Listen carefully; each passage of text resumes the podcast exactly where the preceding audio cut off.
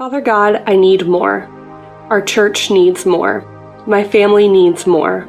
I want more. I want more hope, more joy, more peace, more love. I want the fullness of life that Jesus offers. Father, saturate my soul with your Spirit so that I overflow with Jesus. I want more. But I confess I'm full of everything but Jesus. I've loaded my mind with so much noise that it's weary and worried. I've heaped stuff upon my soul that's left little space for the Spirit who truly satisfies. I filled my time with my own agenda. I'm full, but it's not you. Something has to go. I'm bringing you everything, not you, that fills me up. I open my hands in a posture of surrender. Empty me. The noise, the distractions, the clutter, the fears, my attempts to control, my bitterness, my wounds, the burdens I've tried to carry on my own, my attempts to control, my stuff, even me. Empty me of me.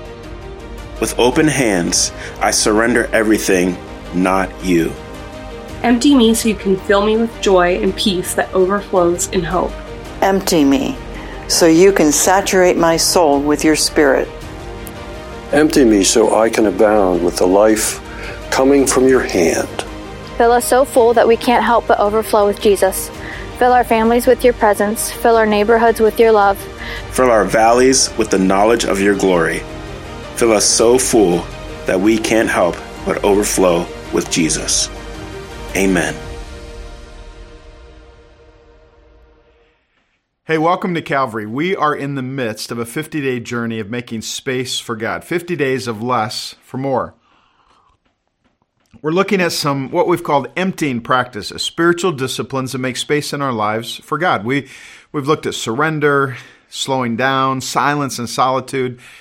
Today it's simplicity. Now there are probably better definitions of simplicity, the practice of simplicity, but let me start here. Simplicity is the practice of unstuffing our hearts. So let's talk about stuff. And before I launch into our stuff, let me just be honest. I, I, like nice stuff. My heart has at times been stuffed with stuff. In fact, let me tell you about one of my first experiences with nice stuff. It was decades ago. Lynn and I were going to a conference in Rochester, Minnesota. I'd been a pastor for about two years, so this is going back a ways.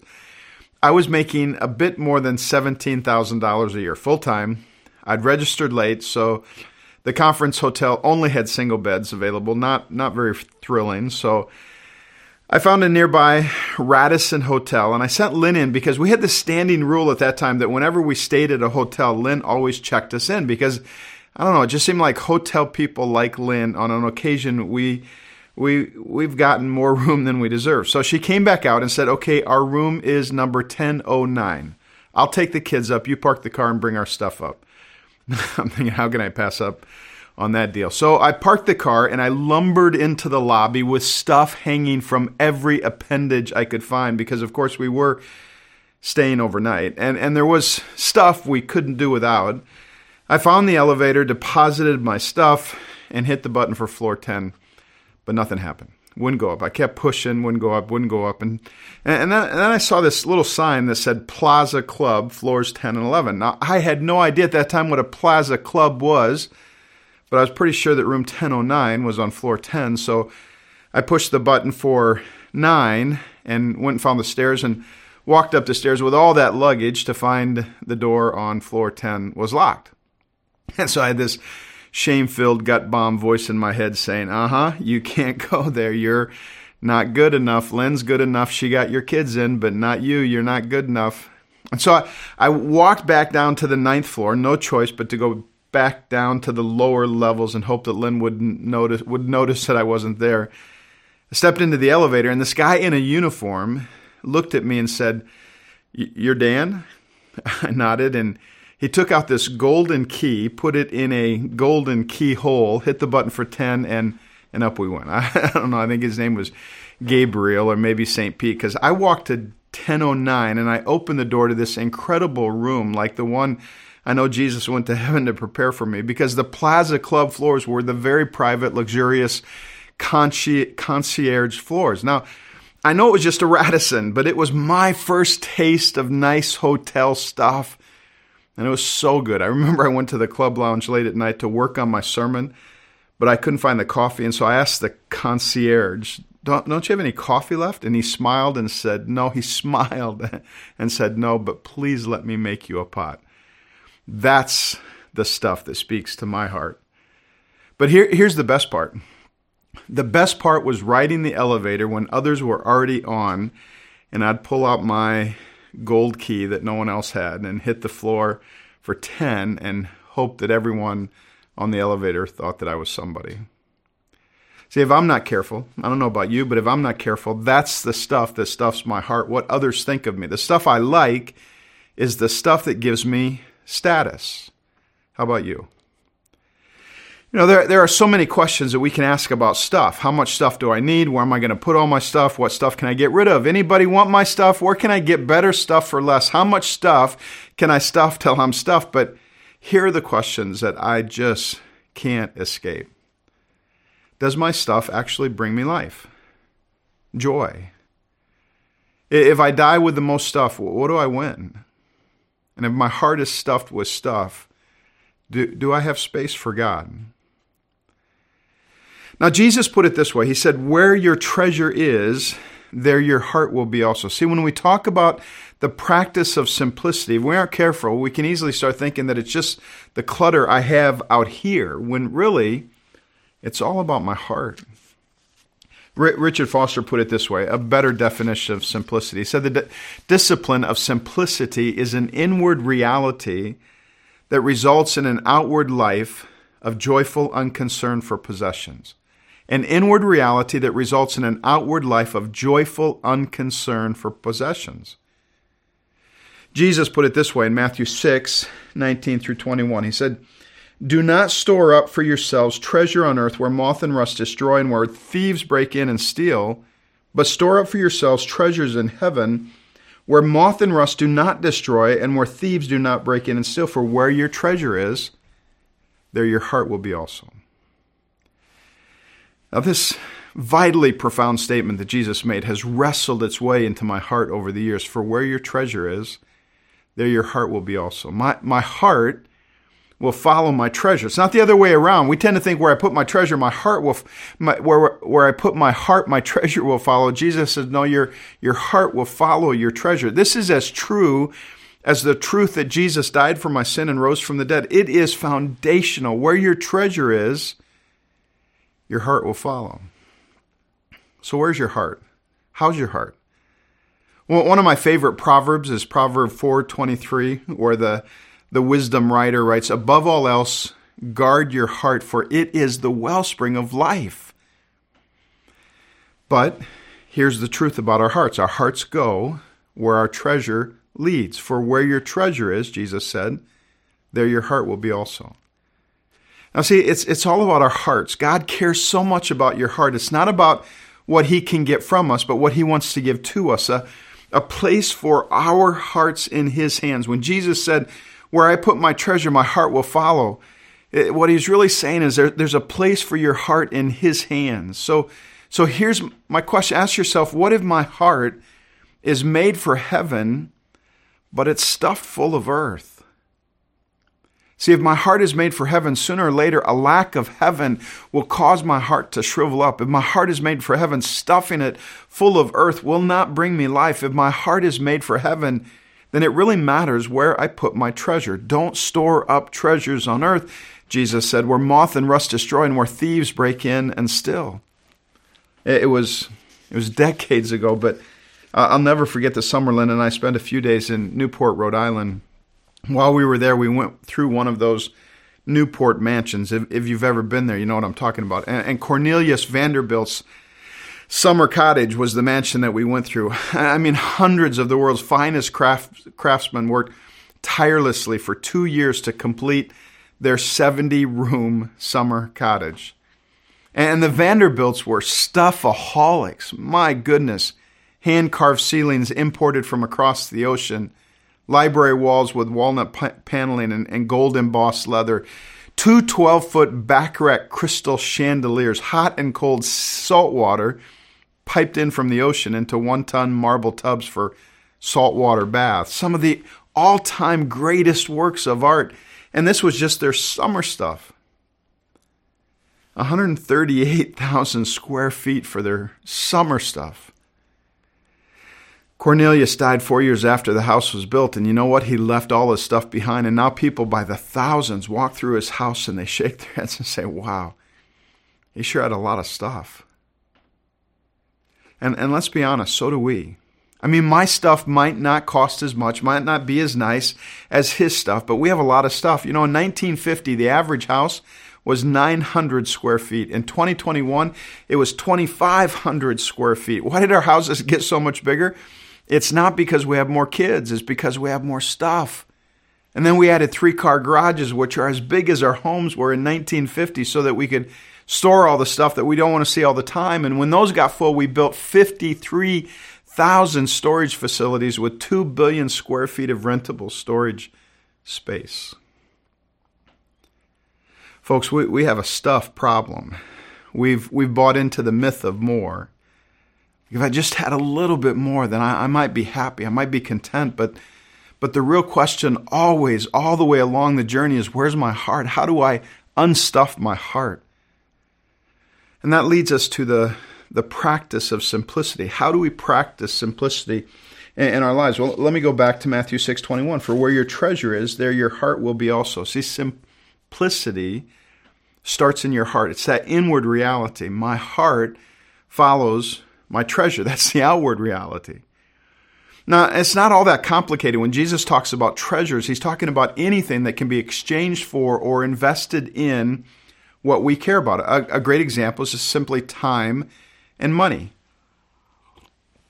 If you say to me, What I care about is my kids, then I would say, let me see your day timer and your checkbook. For where you put your time and your money, your heart will follow.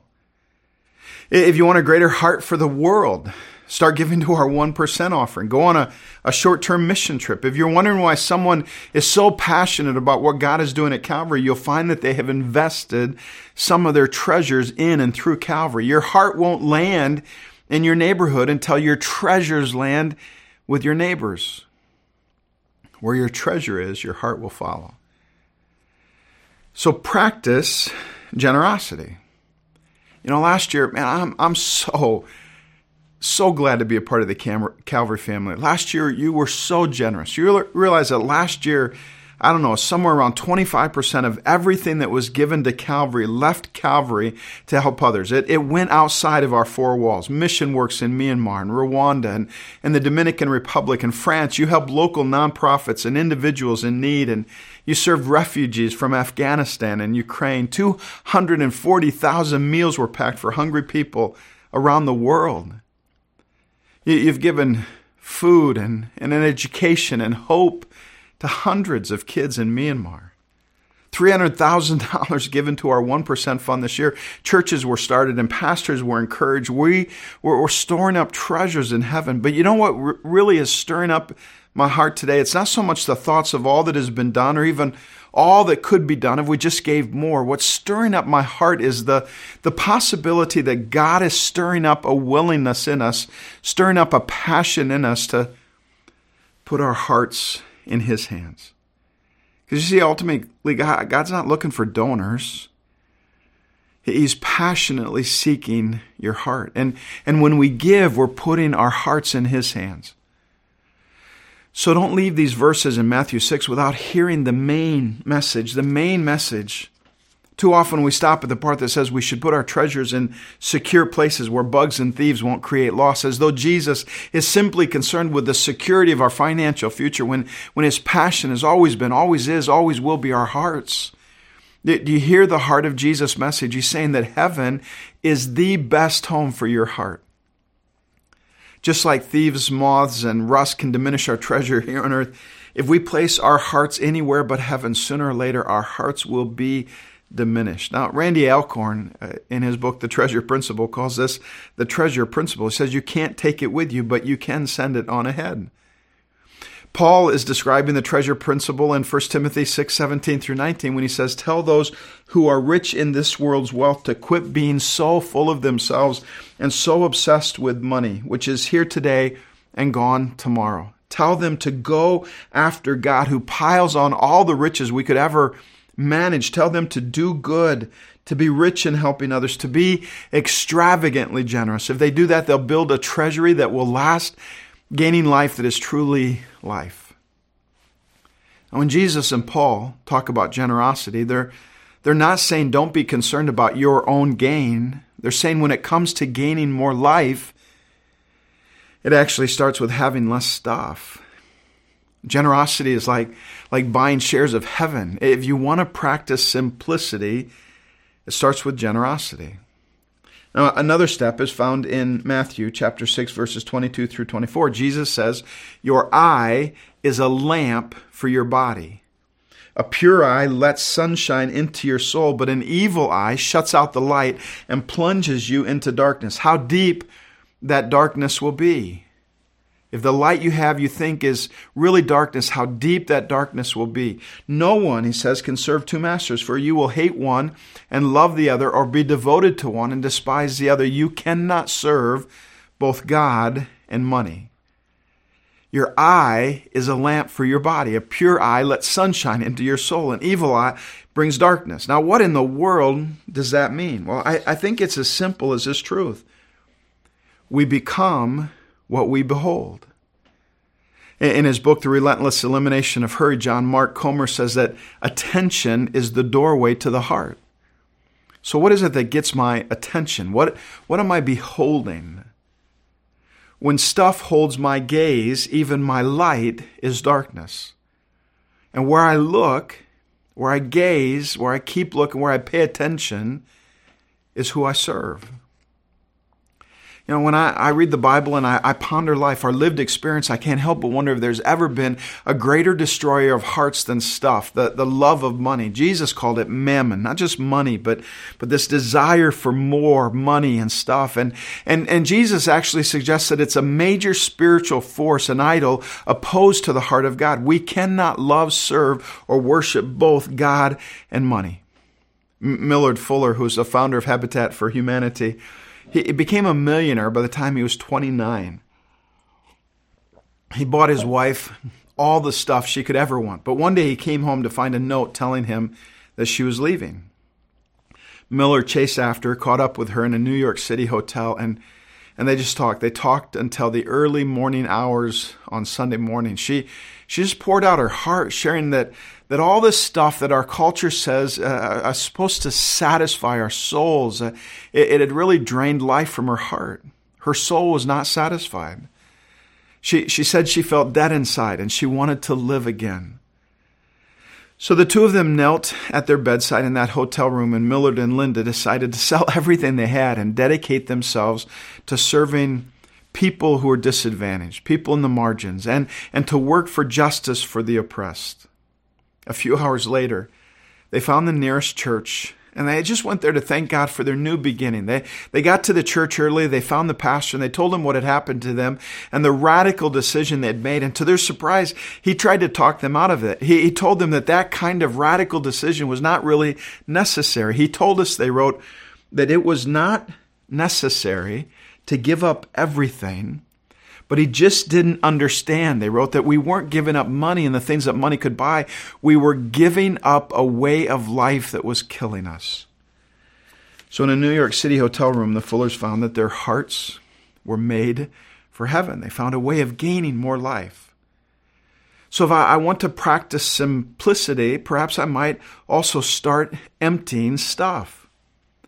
Now, listen, there's, there's no simplicity code, there's no one size fits all guide to stuff for life. It, it might look differently for you than it does for me. It's not the same for our friends in Myanmar as it is for us, but some of the questions are the same.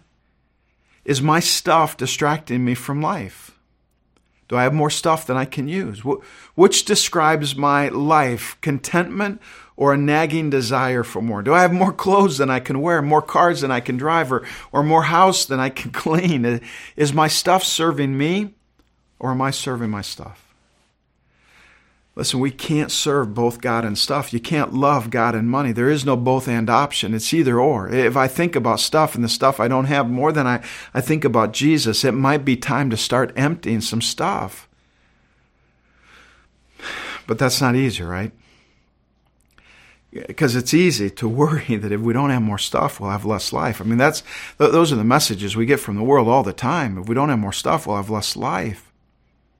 Listen to Jesus' response to that, that worry in Matthew chapter 6, verses 25 through 30. He said, So I tell you, don't worry about everyday life, whether you have enough food and drink and, and clothes. Don't, doesn't life consist of more than food and clothing? Look at the birds, he said. They, they, don't need to plant or harvest or put food in barns because your heavenly Father feeds them, and you are far more valuable to Him than they are. Can all your worries add a single moment to your life? Of course not, Jesus said. And why worry about your clothes? Look at the lilies and how they grow. And if God cares so wonderfully for flowers, won't He more surely care for you? You have so little faith, Jesus said. And see, there's that inside outside relationship again. Remember Foster's word simplicity is an inward reality that results in an outward life of joyful unconcern for, for stuff. In other words, cluttered lives come from worried hearts. And, and in the end, the practice of simplicity is really a statement of faith. Now, we need faith in God's ability to provide, but we also need faith in Jesus' declaration that life is more than our stuff. And man, that's hard. I mean, no matter who we are, how old or how young, I mean, what's the second word that every baby learns? The one right after dada. It's, it's mine. we see stuff and we want stuff, so we buy stuff. We buy it on credit usually because we, we tend to want more stuff than we can afford. And if it's really good stuff, like a cool smartphone, we might buy insurance so that if our stuff breaks, we can immediately get new stuff because we're just not quite convinced that we'll find more life without more stuff. And, and so our hearts get stuffed and we become what we behold.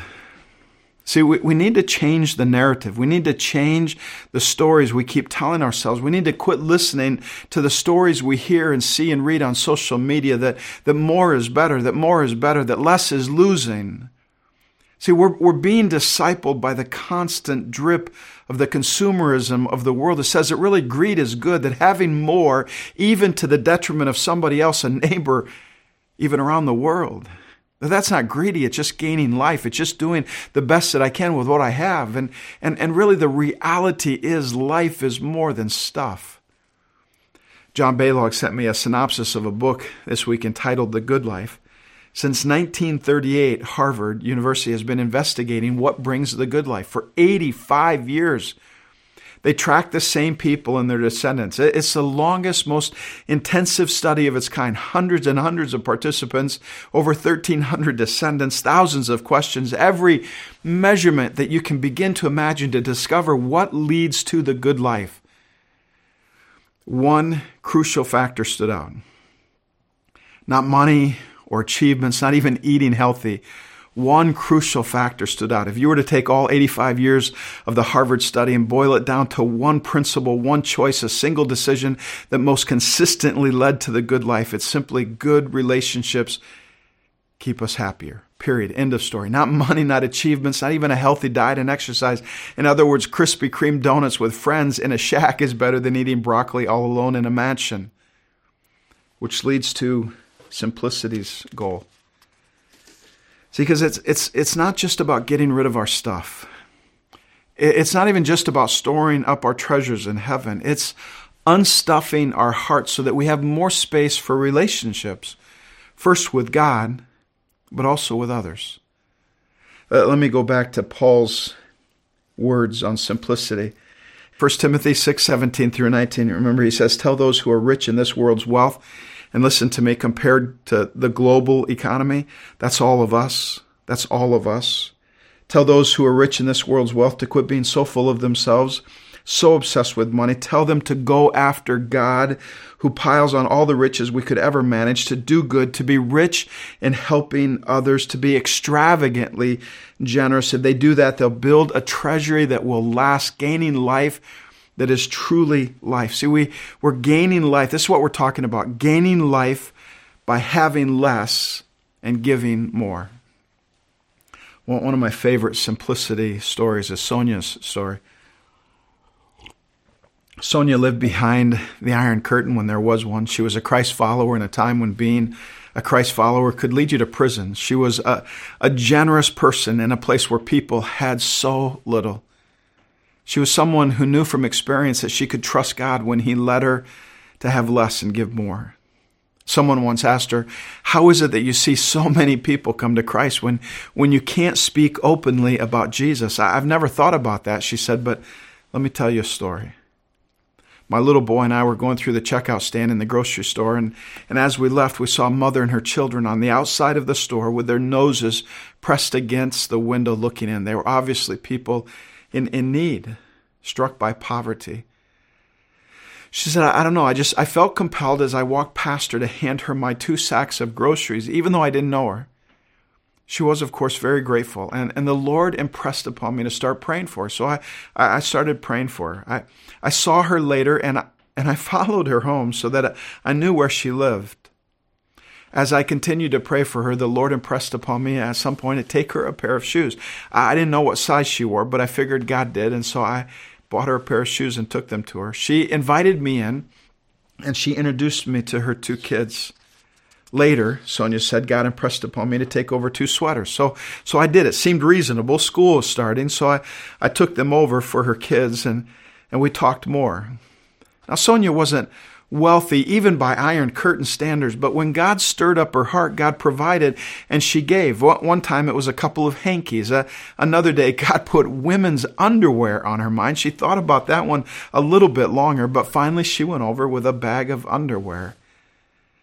The lady opened the bag, looked in, and was immediately elated, but just as quickly was kind of disturbed, almost angry. She said, Have you been listening? How are you listening in on my husband and I? Sonia said, What are you talking about? She said, Well, how do you know exactly what we need when we need it? Sonia said, God, God tells me. The woman said, He, he must. Months ago, I was standing in the mud waiting for the bus to come. When it came, I stepped up into the bus, but I, I lost one of my shoes in the mud. It's the only pair of shoes I own. I went home to my alcoholic husband and told him what happened. He physically abused me and said if I was dumb enough to lose my shoe, I could go without it. Knock, knock. You showed up that afternoon with shoes. A few weeks later, school was starting. It was getting cold. I said, Dear, our kids have worn out patched clothes. Could we get them new sweaters? He said, No way. Knock, knock. You stood there with two sweaters. My kids caught a cold. It wasn't really that big a deal, but I just said, Dear, it'd be better if they had a hanky. Could I just run down to the store and get them one? He said, Absolutely not. Knock knock, you showed up with a hankies. I came home this morning from a job interview. I, I told my husband, honey, I've got good news and bad news. The good news is I think I found a job. The bad news is I need a medical exam. Couldn't I please get some new underwear? And he said, no way. Another knock. And here you are again. I don't know. Do you suppose Sonia would ever give up that moment for more stuff? She's going hard after God and he's piling on rich moments after rich moments. Do you think that experience increased her trust in God and changed her narrative, changed the stories that she kept telling herself, rich and helping others, gaining life that is truly life? I wonder if she would agree that sometimes less actually leads to more. Back in December, I was I was talking to Brian. He's new somewhat new at Calvary. Maybe he would even say a bit new to faith. He, but he, he, he gets, he just kind of gets that whole FYM front yard missionary thing. At some point, I was talking to him back in December. At some point in the conversation, he stopped and he said, Hey, I'm, I'm a bit concerned that I'm kind of annoying the Calvary Kids leaders because I, I keep bringing them more and more kids. And he, he told me how he's bringing kids from his neighborhood to Calvary. And he said, But is that okay? And I said, Yeah, Brian, I'm, I'm pretty sure that's okay. And then last week, he sent me an email said I've really been bonding with those kids now. We actually had a see wow moment in the mo- mountains this week. I took all of the kids who I normally bring to church up to the fire tower in Rothrock, and we made a campfire and we had some food. And the next thing you know, there's a bunch of, of Penn State students from an outing club. They showed up and they huddled around the fire with us and they started asking questions. And so we explained to them that we go to Calvary Church, but today is our day of church without walls. And, and it turned into this conversation about church. We bonded over a flame, he said, a, glorified candle, if you will. And this is the part I love.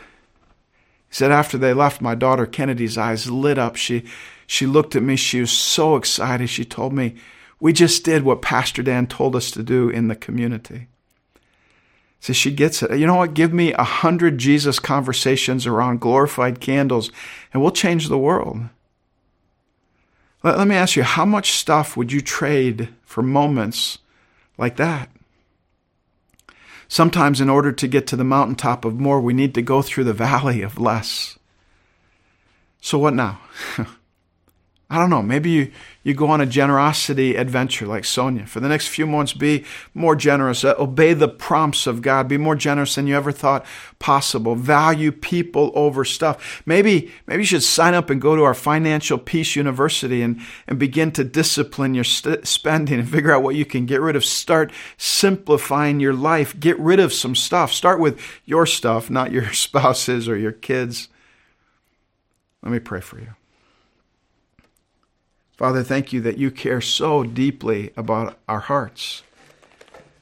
God, thank you that you pile on more riches than we could imagine if, if we choose to be extravagantly generous, if, if, we, if we seek to be rich in good works. God, we, we have so much stuff. The, the Church of America has so much stuff. Uh, I pray for each and every one of us that you'd lead us on a very practical journey of unstuffing our hearts to make more space for you. God, thank you for those moments of generosity that we've had where, where something clicks and we just know that we know that, that we just expanded our capacity for you. Thank you for those moments where we've made a difference in somebody else's life through, through the stuff that you've given us to steward. But God, we want more of you. Unstuff our hearts and fill us with your spirit. In Jesus' name we pray. Amen.